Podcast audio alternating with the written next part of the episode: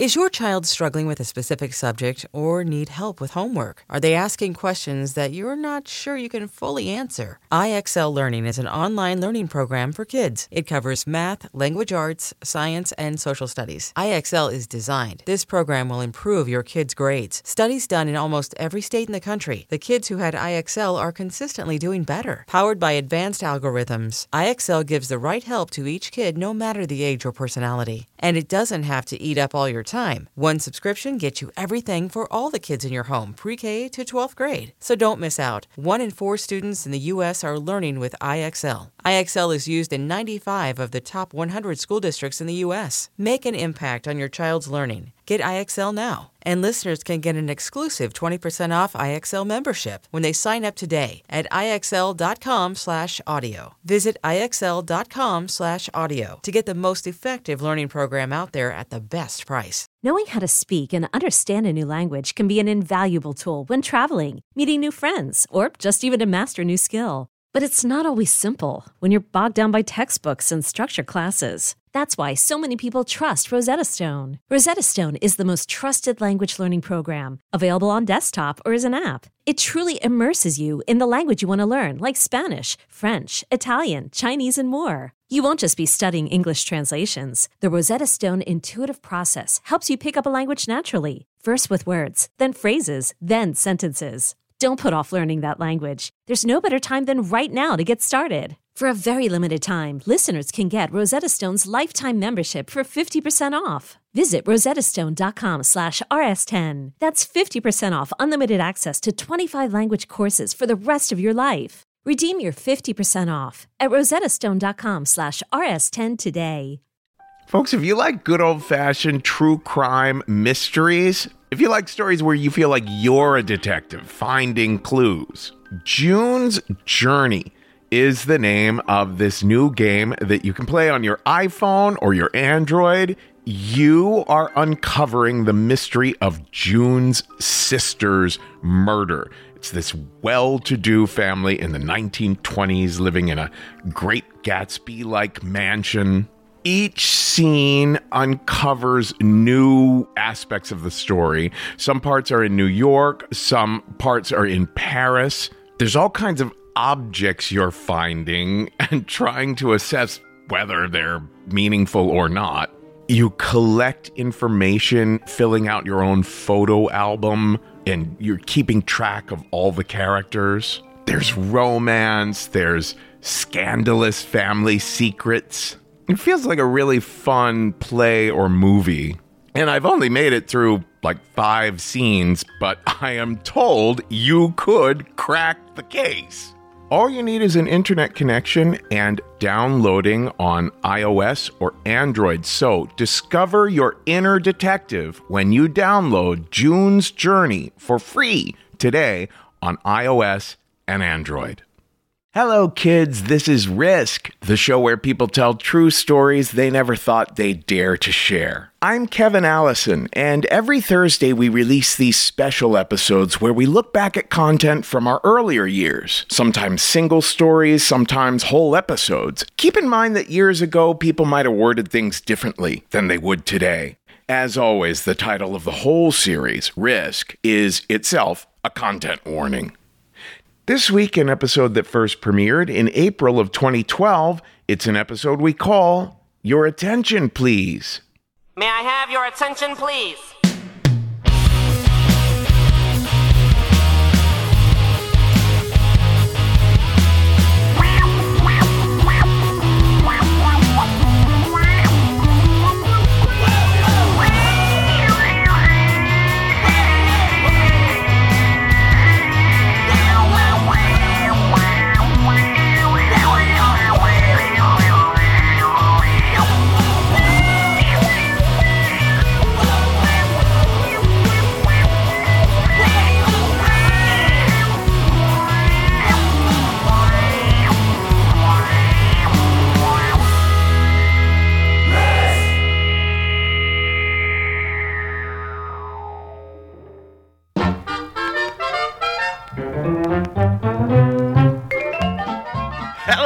Kids. This is Risk, the show where people tell true stories they never thought they'd dare to share. I'm Kevin Allison. This is the Harry Brewer Orchestra behind me now. And this is Penises and Buttholes.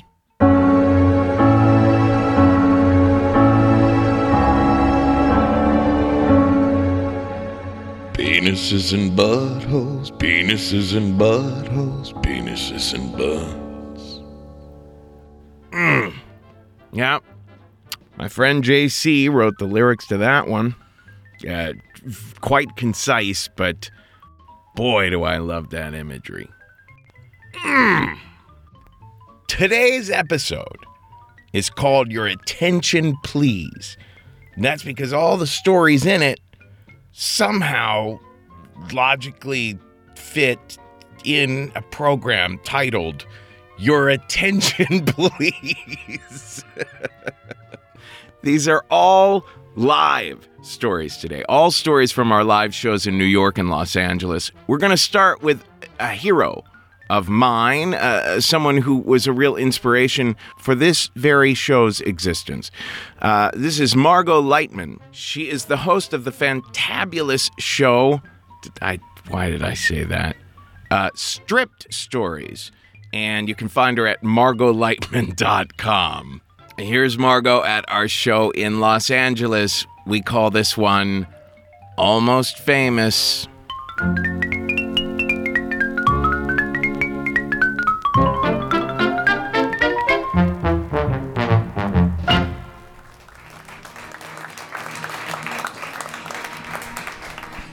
Hello. Uh, all right, so I'm going to tell a story about fourth grade. Fourth grade, I was in a musical group called the Jersey Girls. Thank you. because we were from New Jersey and, and girls. And um, the group was basically it was two people me uh, and this girl amanda. And i really needed amanda in my group because unlike me who was five foot six in fourth grade uh, and like an unattractive thin do you know what i mean? When a girl is skinny but it's gross like Olive Oyl or mackenzie phillips like that. Um, and my mom I, I, just wasn't cool. Like my mom made me homemade jams. It was just not so i needed amanda because she was very normal size. She was very tan. She was very pretty. And she could basically sing good enough. Unlike me, I couldn't sing at all, but I was the brains and the business behind the duo. I did all the work. I was essentially uh, Simon to her Garfunkel. Like I needed her because she was a little bit more attractive and she could sing better. But like in the end, I was going to have a better career. So. Um, I wrote all the songs, including our two uh, sleeper hits, which were uh, In Love with a Star, which was written about, about growing pains Kirk Cameron, and our other sleeper hit, I Don't Even Know What Love Is, which kind of counteracted the meaning of In Love with a Star. Uh, and we used to go to her house every day after school and practice our songs and record them on our Fisher Price tape recorder in her bedroom. And this was a routine about five days a week every day. And I was like, you know what? Like, my clock is ticking. Debbie Gibson is 15, and she is touring the country wearing funky hats. She is a millionaire. like, my time is coming. So let's go. Let's make a business plan. Let's move forward here. You know, let's get out of the bedroom. So uh, I'm starting to get antsy. So I leave Amanda's house one day, and I'm like, I'm going to write another a big hit for us, a big hit that's going to take us to the next level. So I go into my bedroom and I hit the Mead notebook paper and I start writing.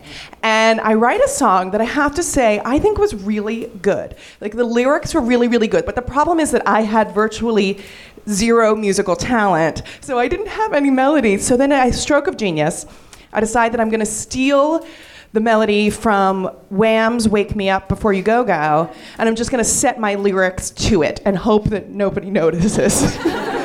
so I'll sing you the song now. It went, um, and I'd be thinking of you. Oh, I just can't bear it, but I know it's true. And you'd be thinking of me. Oh, I know it, I know it, I can't see. And we'd be singing this same song. Oh, I know it, I know it, but I wish I wasn't wrong. Listen, boy, and listen well. I don't want them to know, so don't tell. Wake me up before you go go. I mean, it was Wake Me Up Before You Go Go. It just was different lyrics. And I was like, I'm amazing. That song came out like three years ago. Nobody will ever remember it. I'm gonna be famous. So I bring it to her in school the next day, and I'm like, check it out. I sing it for her, and she's like, This is amazing. And I don't know if she knew I stole it or not. I also think she didn't care. So she's like, We have to take it to Mr. Fervor. He's got a lot of really big time connections in the mu- music industry.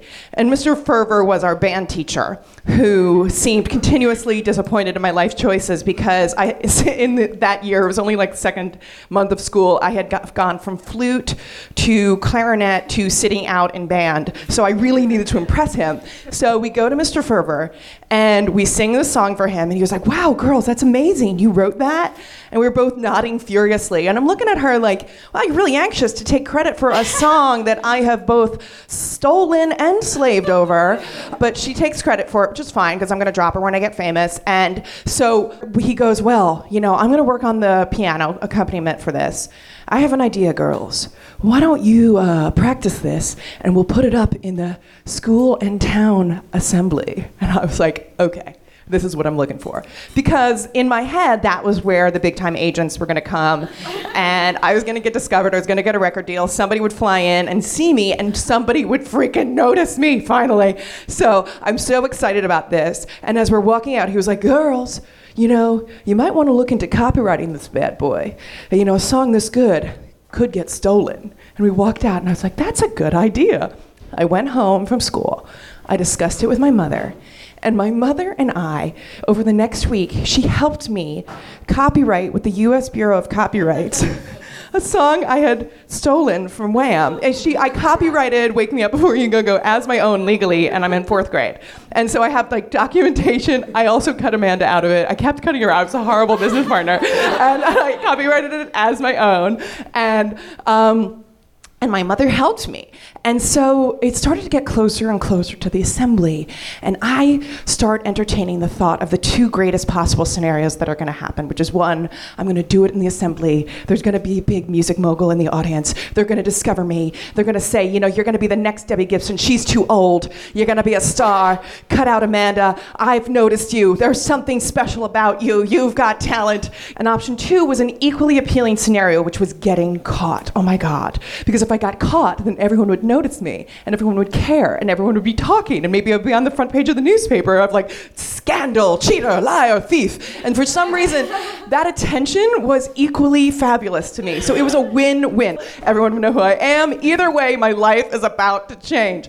And so we go in to sing the song and Mr. Fervor is accompanying us and he's like, please welcome the Jersey Girls. and we come out to minor applause and he starts playing furiously like Elton John in the 70s. I mean, it was amazing. He was playing with such heart. And so Amanda and I start doing it, and I remember the routine. It was, uh, it was step, touch, sway, repeat. Step, touch. So, so we're singing the song and doing like, don't want them to know. I mean, what's, you know what's in the Wake Me Up Before You Go Go? That, that dance routine. I swear it was the same dance routine. So we're just doing the same thing.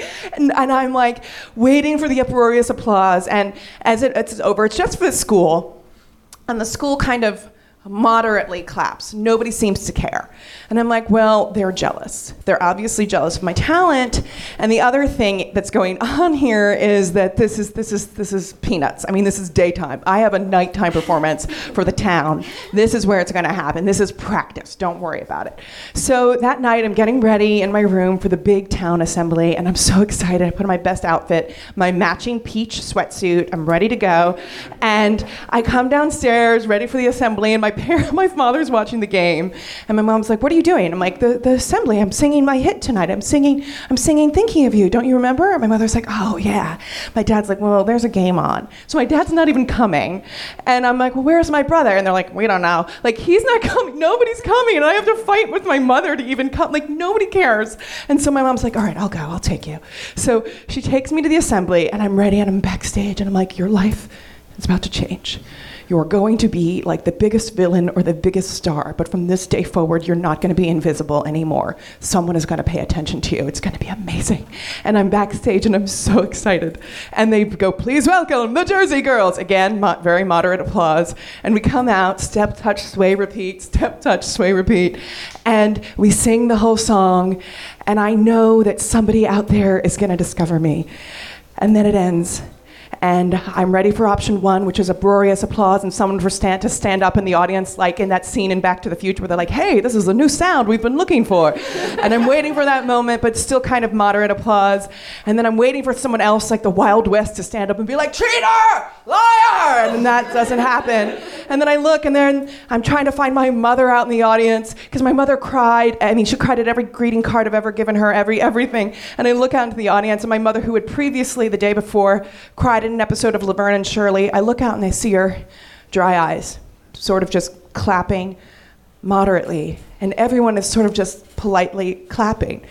There was a third option that I didn't think could happen, which is that no one would care. I mean, no one cared that I wrote the song. No one cared that I stole the song. No one wanted to make me famous. No one, ca- no one cared that I was, I was cheating my way to the top. No one cared that I legally copyrighted a song written by George Michael. no one was impressed and no one cared. And it was the most devastating feeling. And then after the show, my mom was like, hey, good job. I guess, I mean, great job. Do you want to go to Friendly's? And I was like, we always go to Friendly's. Like, I thought that night I would be going to Sardi's or something amazing. and so she takes me to Friendly's, and I'm sitting in this Friendly in Blue Collar, New Jersey, where I grew up, and, and the waitress comes over who's been working there for 20 years who has like eight foster kids and she comes over and she's talking to us about her kids. And i'm thinking is this what my life's going to be like? It's never going to get any better than this. And my mother orders me the usual the clown sundae which really isn't a clown. It's just an upside down ice cream cone which occurred to me that night. And i'm eating this and it's so sad. And we pull in and she and my mom just goes as we pull into the driveway good job. And we walk in and my life stayed exactly the same and then about a year ago, I was thinking about the story and writing about it, and I was like, you know what? I'm going to tell my mom. I'm going to tell my mom I stole it because she was an accomplice to, to copywriting the song. I'm going to tell her. I'm going to come clean. So I'm on the phone with her. I go, Mom, remember in fourth grade when I wrote that song and I copyrighted it and I sang it in the school assembly? And my mom's like, What? Sort of, vaguely. And I was like, Well, I want you to know that uh, I stole it, Mom. I stole it from Wham. It was just Wake Me Up Before You Go Go. I'm so sorry. I've kept it in all these years, but I stole the song. My mom goes, Margot, I don't care. And then she finishes it off with, she goes, Margot, no one cares. Thank you.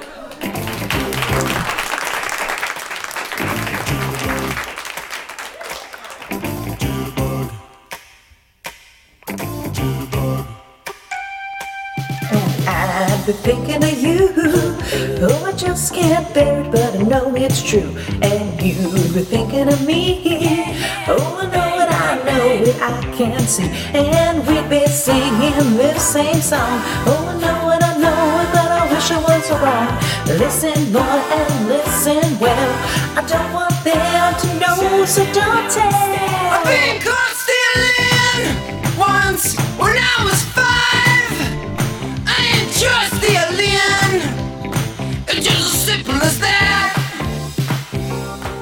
This is Risk. We put the boom boom into your heart, do we not? All right. Next up, we're going to do two stories. Two stories in a row. Second one's going to come from our beloved David Crabb, who is a teacher at the Story Studio. And the first one's going to come from me.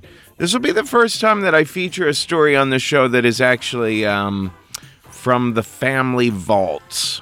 A story that is often retold by various storytellers within my family. One of those kind of tales.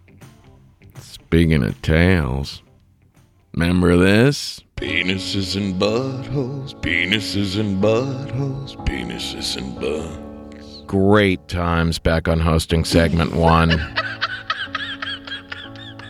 Just listen to that.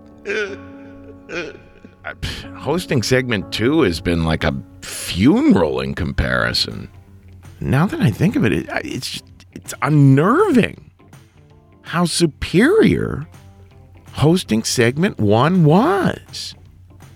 hosting segment two.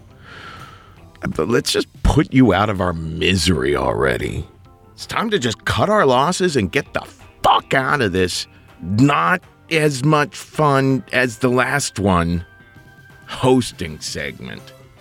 So here I am at the Risk Show in New York, with a story we call The Exhibitionist. And I think we can all just breathe a sigh of relief now that that is the end of hosting segment two.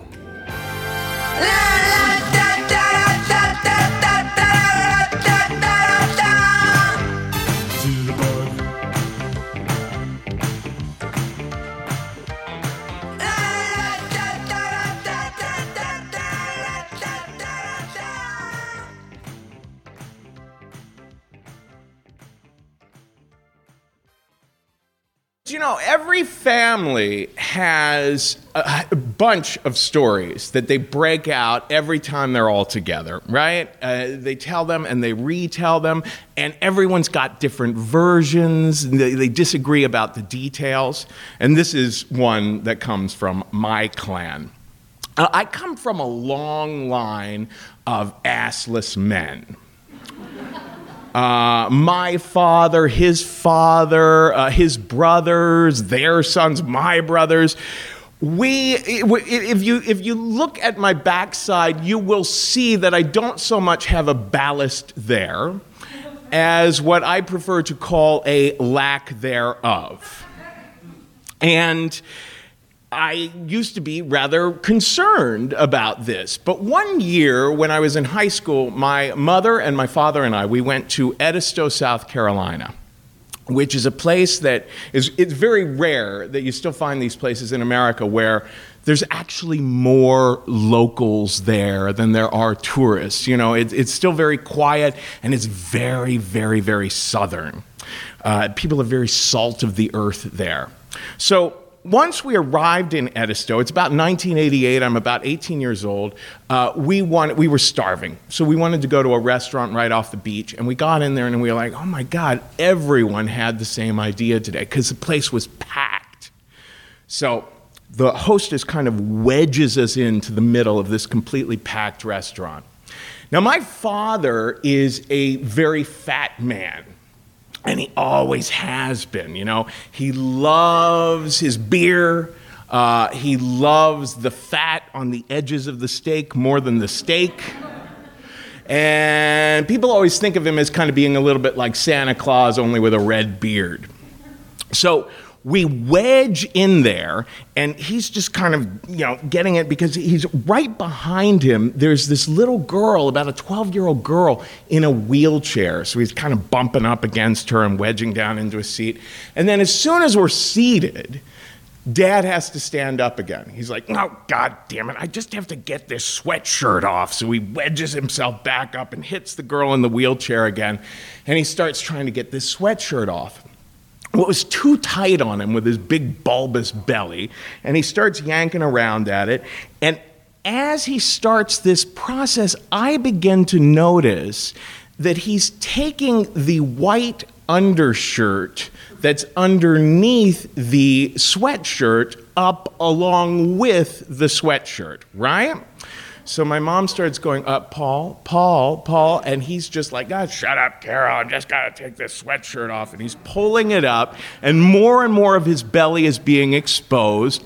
And then many things happened within the next few seconds. He's pulling and pulling, and finally he does manage to get it up around his face, but it gets stuck there. Now he's kind of blindfolded himself, and he's managed to kind of tangle his arms above his head too. So his belly is sticking out there in the middle of the restaurant for everyone to see, and he just starts like thrashing around like some sort of alien monster with tentacles at everyone. And everyone's looking like, what on earth is going on? And with all the thrashing and wriggling, my dad must have temporarily forgot that a belt is not very useful for an assless man. In our case, you really are only safe with suspenders. But dad always hated suspenders. So while he's wriggling around, and my mom's like, Paul, Paul, and he's like, God damn it, Carol, I just gotta get this off his shorts hit the ground. And he's got these old, old fruit of the loom tidy whities. They're all stretched out and full of holes. So he's standing there in the middle of the restaurant, like blindfolded, wearing nothing now but his shoes and his underwear, and everyone's looking. And the man, th- there's a man at the table with the, the girl in the wheelchair. Now, this guy was pure Southern, like hardcore, like not a very chipper guy, right?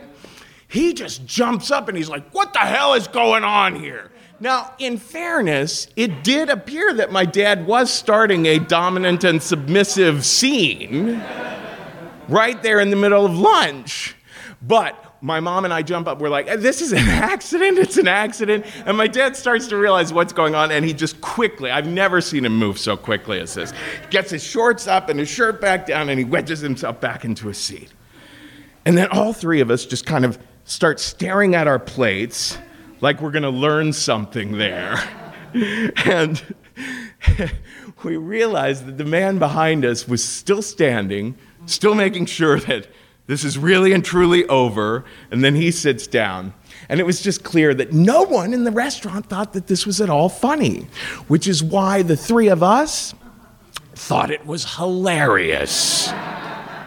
We spend like the next half hour just in tears, our stomachs hurting because we're trying to stifle this laughter for the longest time because we know it's annoying the people around us, but we just couldn't help it. So it gives me a special satisfaction to tell this story tonight because, you know, my mom, she has a version of this story. And my dad, he has a version of this story, and I always have to defend my version.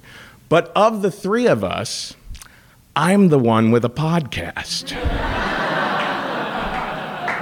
Thank you.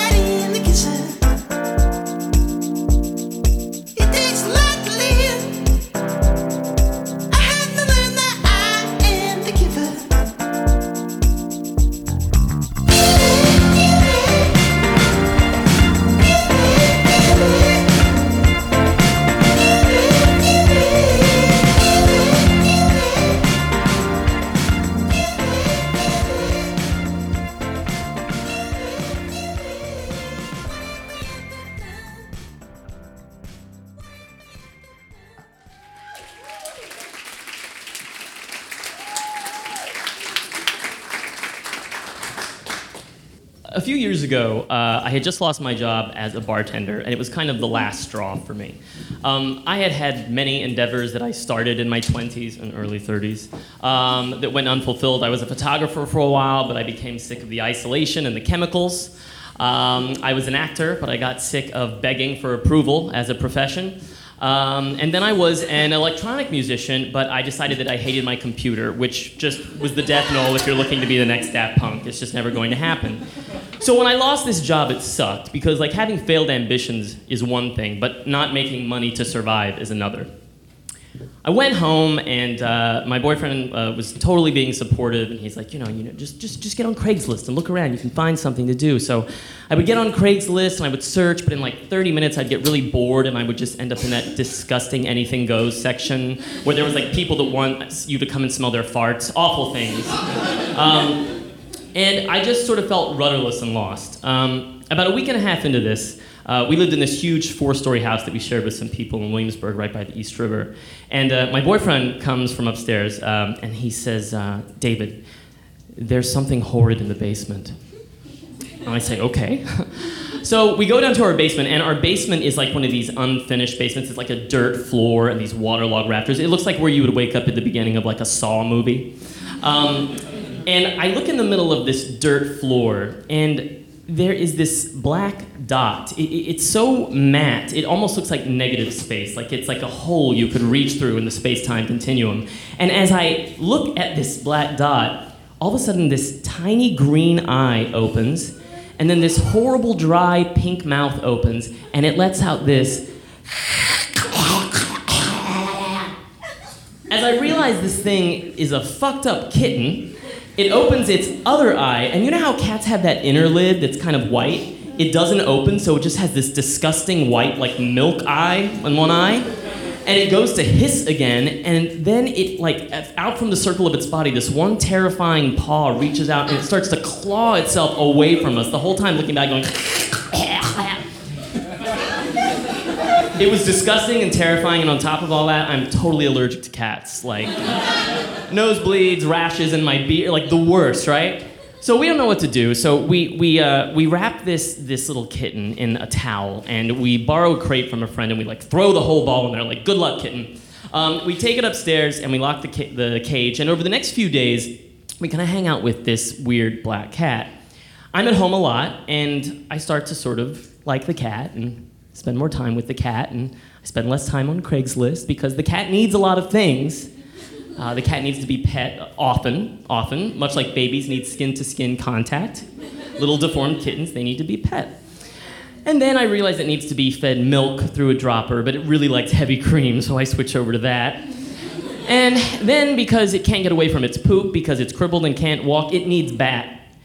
I gave the cat like seven baths a day uh, in a warm water in the sink, and then I would put it, and then it, it couldn't just be wet, so then I had to get the hair dryer, but I would put the little diffuser attachment on, and then I would blow dry the cat, and it would just go with its weird gimp eye and its weird one working, like the fan blowing on it. It was like a kitten spa, really, is what I was setting up in my house.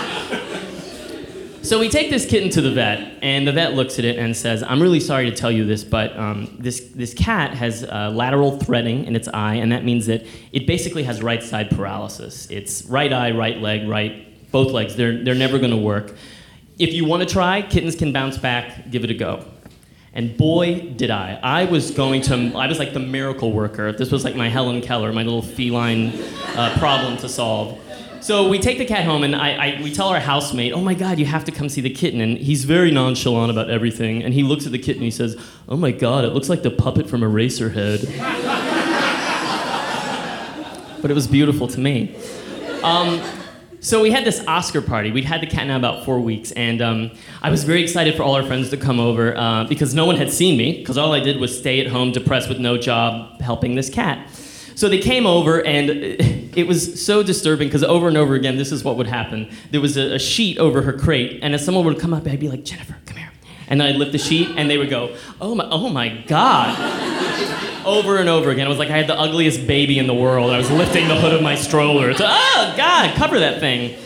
So we took the uh, the kitten back to the vet, and uh, she said, "Look, this is not going well. I, I don't think this kitten's ever going to walk, and I think you should put her down before you get any more attached." I said, "No, we're going to make this work. We're going to make it work." So on the way out, um, the receptionist there said, "You know, I just heard you talking to the doctor, and I do physical therapy for these like Upper East Side bitches who like roll over their dog's legs with their Rolls Royces and shit. So then they have to get metal legs, become like robot dogs, and you know." We do physical therapy and I can probably show you some things. I was like, yes, do that right now. So she takes Mare out of her little cage and she lays the, the kitten on her lap and then she's like, you could pedal her front paws like this and then you could take her back paws and then you can do a diagonal. Grab the left front and the back right and you can just pedal.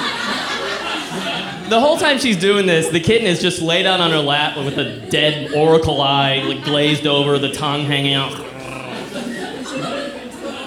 So I take this cat home and I'm obsessed. Like, I'm gonna make the cat better. So I, nonstop, I'm doing the physical therapy. She's getting 10 baths a day. I'm blow drying her. No job, bank account.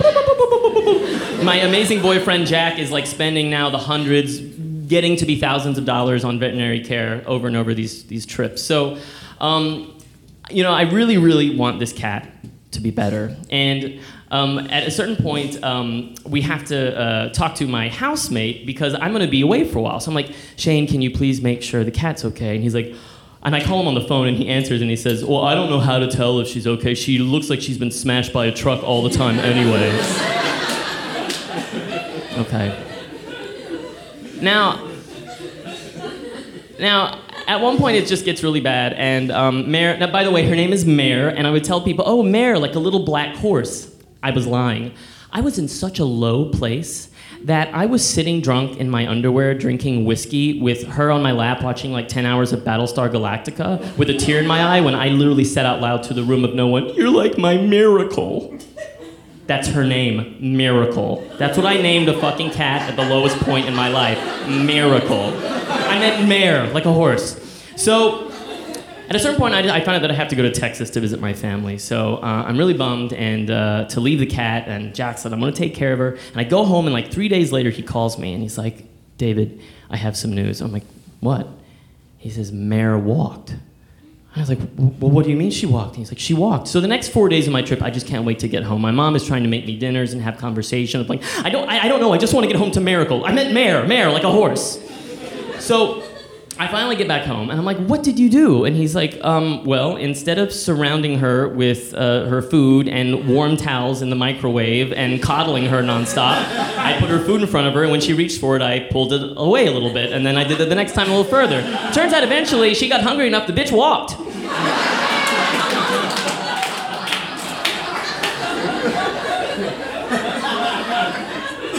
It was great that she walked, but then the new problem began. You know, she was about two months old at this point, and um, even though she walked, we called her drunkie instead of Mare at this point because it was just a constant kind of like clumping over on the floor and losing her balance.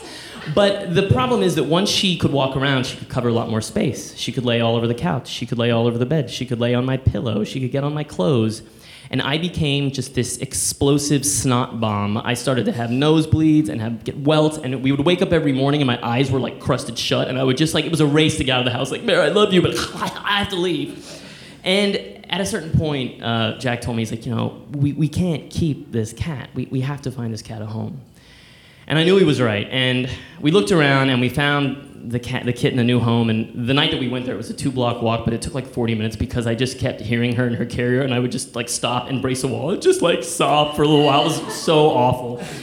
And then we finally get to th- this person's house, and it's like on the fourth floor of a building, and we walk in, and I immediately become crazy. Like I'm like, this is the third floor. Is are there no screens on that window? There has to be screens on that window. And oh my God, is that a bag of Cheetos? If they eat that kind of food, what are they going to feed her? They should go organic. If they... I just start to go crazy, and the whole time I see my boyfriend Jack standing watching me, the way like the lawyer of a crazy person watches them, like just like as long as we can get through the ruling, you know what I mean? And he's watching me like just terrified, and uh, I didn't tell him though about the DVD that I had made.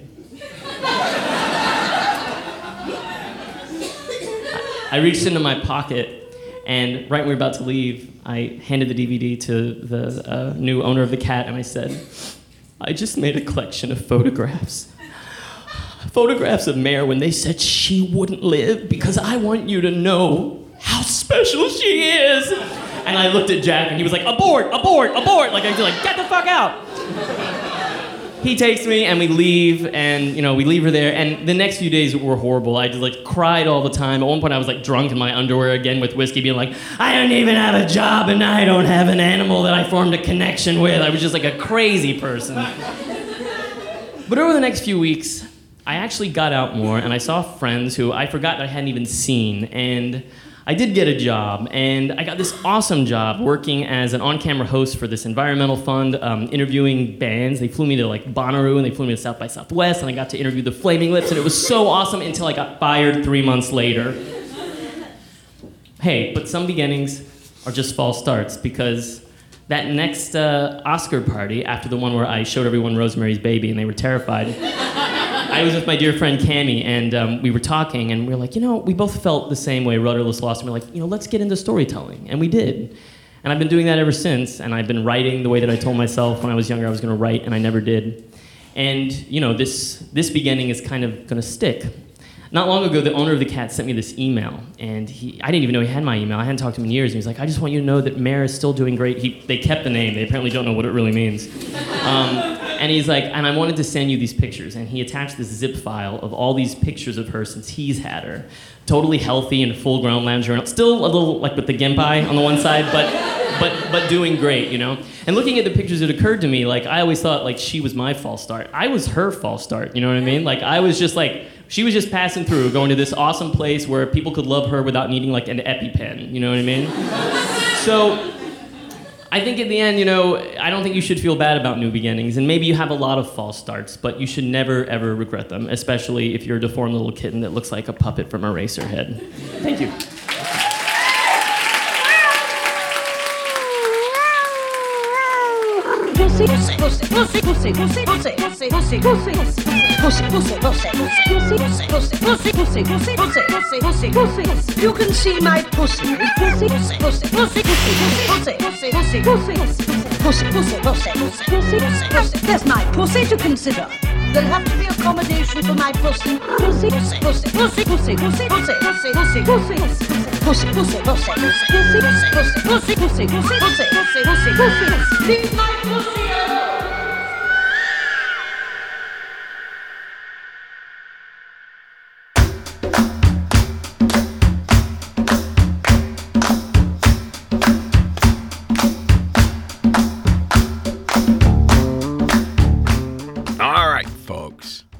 Let's uh, let's just get our bearings again here.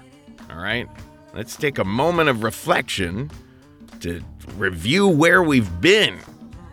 Not just sally forth into the noonday sun without a respectful glance back upon the road we've traveled.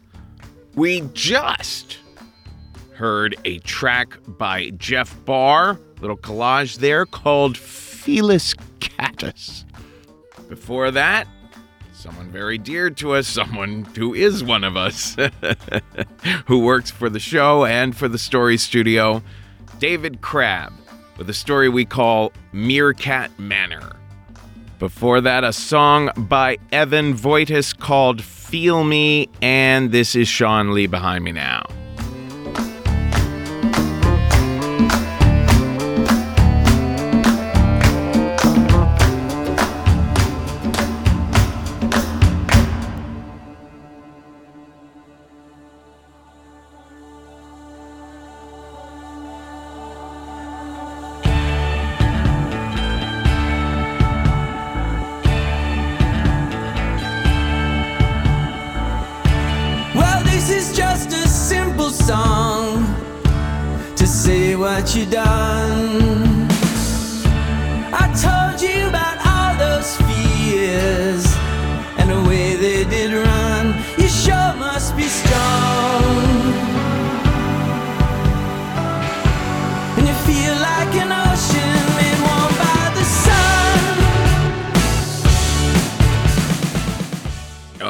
That's all she wrote, gang.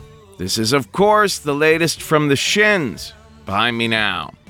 Don't forget our unbeatable, unbeatable deal with adamandeve.com. Now, you know you need condoms and lube at the very least. Might as well throw in something to shove up the old wazoo. That way you can save your vegetables for the casserole. Go to adamandeve.com. Type in the offer code RISK at the checkout. You get 50% off just about any item, three free adult DVDs, free shipping, and an extra surprise.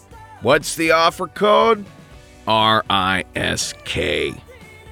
Please review us on iTunes. Leave your comments there and help us to get others to review us. We've been asking fans to tweet to Rolling Stone at Rolling Stone, to Entertainment Weekly at EW, and to the New York Times at NYT underscore arts. Tell them they can find us at risk show.com and use the hashtag review risk. On Facebook and Twitter, we are at Risk Show. In our shop at risk-show.com, you will find our all-star episodes with Sarah Silverman, Marc Maron, Kevin Nealon, Nick Swardson, Lisa Lampanelli, Samantha Bee, Michael Ian Black, Paul F. Tompkins, and more. Now, don't forget we are an indie podcast. We rely on the help of our fans to keep all this going. So if you go to risk-show.com and scroll down on the right-hand side, see a little guy filling a gas tank. It says keep risk running. That's where you can donate to us, help us out. What else can you do? You can pitch us stories. Tips are at the submissions page at risk-show.com.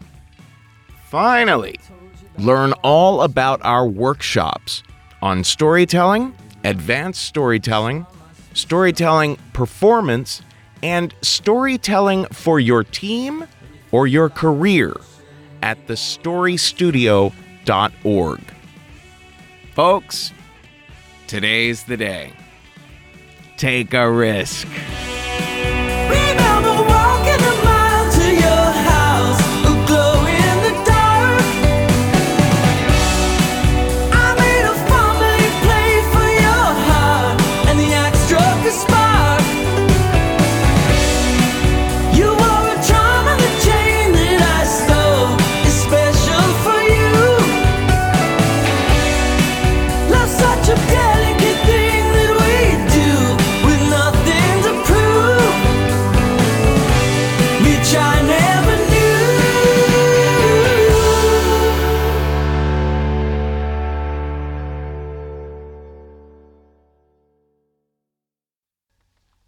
Penises and buttholes, penises and buttholes, penises and butt.